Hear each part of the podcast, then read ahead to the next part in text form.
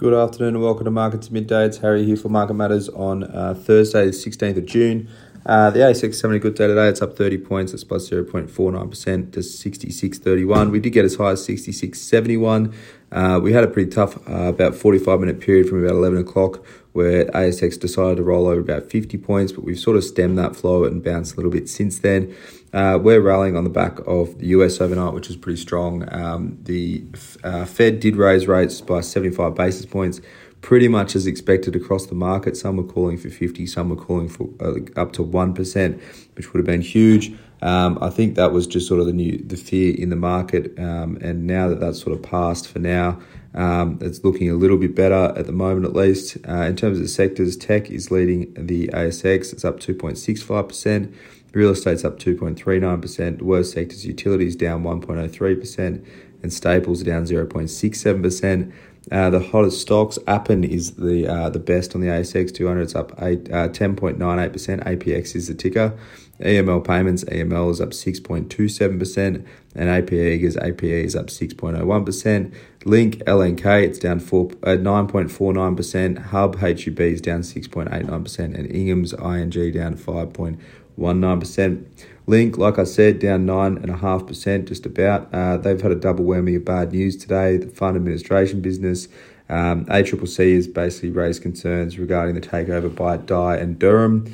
Uh, it's been a long, ongoing process here. Um, market was already concerned about it, and they've ACCC has sort of come out with a preliminary call on this one. The bid was at five dollars fifty a share. It's a long way from the current price now. Uh, ACCC are concerned around their forty-two percent stake in PEXA, uh, which is an electronic uh, conveyancing business. PEXA is also listed on the ASX under the code PXA. It's down about one percent today. Um, Dye and Durham already operate in uh, conveyancing uh, and tech conveyancing as well uh, through their software offering to lawyers and conveyors.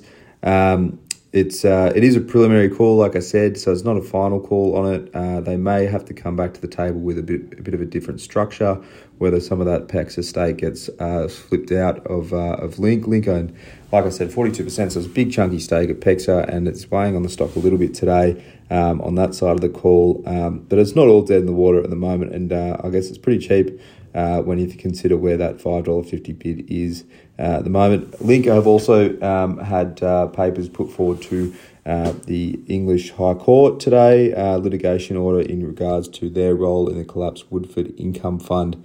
Uh, so they have come out and said they'll defend those calls vigorously, but um, obviously not a great sign um, with papers in front of the courts at the moment.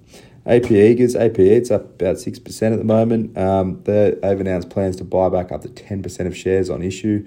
About $250 million buybacks, pretty chunky, um, over the next financial year. So from uh, July 1st onwards, a 12 month period, uh, just to support shareholders. Obviously, their balance sheet is in pretty good shape after the auto boom period of the last two years.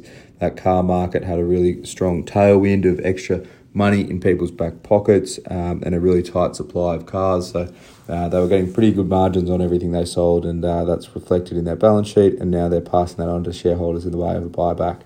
Smart Group SIQ, it's down 10.5%. They've lost a, a contract this morning, a pretty big contract. Uh, it's a top 20 client, the Victoria Department of Education and Training.